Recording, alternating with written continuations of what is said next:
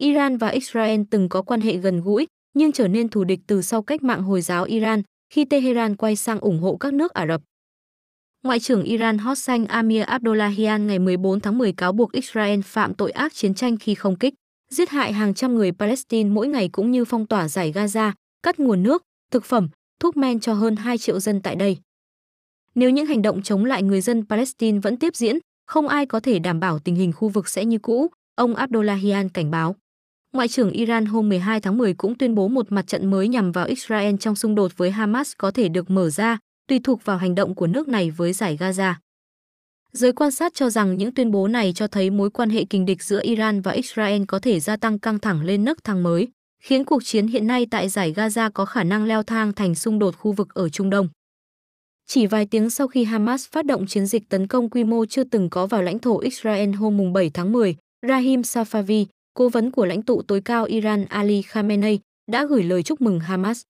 Ông nhấn mạnh Tehran sẽ tiếp tục ủng hộ các chiến binh Palestine cho đến khi Palestine và Jerusalem được giải phóng. Các thủ lĩnh cấp cao Hamas cũng khẳng định các đồng minh Iran của họ và lực lượng Hezbollah ở Lebanon sẽ tham chiến nếu Gaza phải đối mặt một cuộc chiến hủy diệt. Iran và Israel từng có quan hệ khá gần gũi. Iran là quốc gia có đa số dân theo Hồi giáo thứ hai công nhận Israel vào năm 1950, sau Thổ Nhĩ Kỳ. Trong giai đoạn này, Tehran và Tel Aviv trở nên thân thiết dựa trên hợp tác chặt chẽ về các vấn đề quân sự, công nghệ, nông nghiệp và dầu khí. Iran khi đó coi Israel là cánh cửa để nhận được sự ủng hộ và tài trợ lớn của Mỹ. Quan hệ hai nước bắt đầu trở nên thù địch sau cuộc cách mạng Hồi giáo Iran năm 1979, chứng kiến cuộc lật đổ nhà vua Mohammad Reza Pahlavi và một nhà nước Cộng hòa Hồi giáo theo dòng Shiite hình thành dưới quyền lãnh đạo của Tổng thống Ayatollah Ruhollah Khomeini. Trong các bài phát biểu đầu tiên, Tổng thống Khomeini chỉ ra hai kẻ thù chính của Iran là Mỹ và Israel, đồng thời vạch ra chính sách đối ngoại thân cận hơn với các quốc gia Ả Rập. Trong hơn 40 năm sau đó, mối quan hệ giữa hai cường quốc khu vực ngày càng trở nên căng thẳng. Theo các nhà sử học, những người Hồi giáo dòng Shiite ở Iran từ lâu coi Israel là một quốc gia bất hợp pháp đã chiếm đoạt các vùng đất của người Hồi giáo, Ả Rập và đuổi người Palestine ra khỏi quê hương xa xưa. Họ tin rằng Israel nên được thay thế bằng một nhà nước phi tôn giáo, trong đó người Hồi giáo và người Do Thái sống bình đẳng. Với mục tiêu mở rộng ảnh hưởng của Iran trong thế giới Hồi giáo và hợp pháp hóa quyền lực của giới giáo sĩ, Tổng thống Khomeini, người đã viết nhiều tác phẩm chống chủ nghĩa phục quốc Do Thái, đã xác định Iran là bên bảo vệ chính nghĩa cho người Palestine và chống lại kẻ thù chính Israel. Khomeini nhấn mạnh Israel là quốc gia mà ông muốn biến mất nhằm giải phóng Jerusalem. Năm 1982, Khomeini ra lệnh thành lập lực lượng dân quân Hồi giáo Hezbollah ở Lebanon, một quốc gia Ả Rập có cộng đồng người Shiite đông đảo. Mục tiêu của Hezbollah là chống lại Israel. Nước đã đưa quân vào miền nam Lebanon năm 1982 và chiếm đóng khu vực này cho đến năm 2000. Vào giữa những năm 1990, Israel ngày càng lo ngại về khả năng Iran nối lại chương trình hạt nhân, vốn bị gián đoạn sau cuộc cách mạng năm 1979. Dù Iran nhiều lần phủ nhận, Israel vẫn cho rằng nước này đang tìm cách chế tạo vũ khí hạt nhân. Vấn đề hạt nhân Iran kể từ đó đã được các đời thủ tướng Israel coi là mối đe dọa hàng đầu trong khu vực. Vào đầu những năm 2000, căng thẳng gia tăng khi Iran đạt tiến bộ trong phát triển tên lửa đạn đạo tầm xa có khả năng mang đầu đạn hạt nhân. Việc Tổng thống Mahmoud Ahmadinejad với tư tưởng cực kỳ bảo thủ lên nắm quyền ở Iran vào năm 2005 đã đẩy quan hệ giữa hai nước xuống mức thấp chưa từng có. Ahmadinejad liên tục đe dọa xóa sổ Israel, đồng thời thúc đẩy Iran đạt được những bước tiến mới trong chương trình hạt nhân, sẵn sàng theo đuổi nỗ lực làm giàu uranium. Năm 2006, khi xung đột nổ ra giữa Israel và Hezbollah, theo Avi cáo buộc Tehran đã cung cấp vũ khí cho nhóm vũ trang ở Lebanon, cho phép họ tấn công sâu vào lãnh thổ Israel. Năm 2009, Iran chỉ trích gay gắt cơ quan mật vụ Israel và Mỹ, cáo buộc hai nước đã phá hoại chương trình hạt nhân của họ bằng phần mềm mã độc mang tên Stuxnet. Iran cũng cho rằng Israel đã ám sát một số nhà vật lý và kỹ sư chuyên ngành ở Tehran. Về phía Israel, Thủ tướng Benjamin Netanyahu thường xuyên ngụ ý rằng họ có thể tấn công Iran nếu cộng đồng quốc tế không ngăn cản nước này phát triển bom hạt nhân.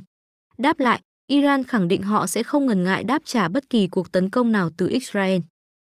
Khi Mỹ cùng các cường quốc ký với Iran kế hoạch hành động chung toàn diện JCPOA năm 2015, hay còn gọi là thỏa thuận hạt nhân Iran, Thủ tướng Netanyahu đã phản ứng gay gắt, cho rằng điều này không thể ngăn Iran sở hữu vũ khí hạt nhân. Sửa nó hoặc bỏ nó đi là câu nói quen thuộc được ông Netanyahu liên tục lặp lại trong các bài phát biểu. Khi Donald Trump đắc cử Tổng thống Mỹ, ông không che giấu quan điểm ủng hộ Israel, hứa hẹn sẽ đưa Mỹ thoát khỏi thỏa thuận tồi tệ nhất từ trước đến nay.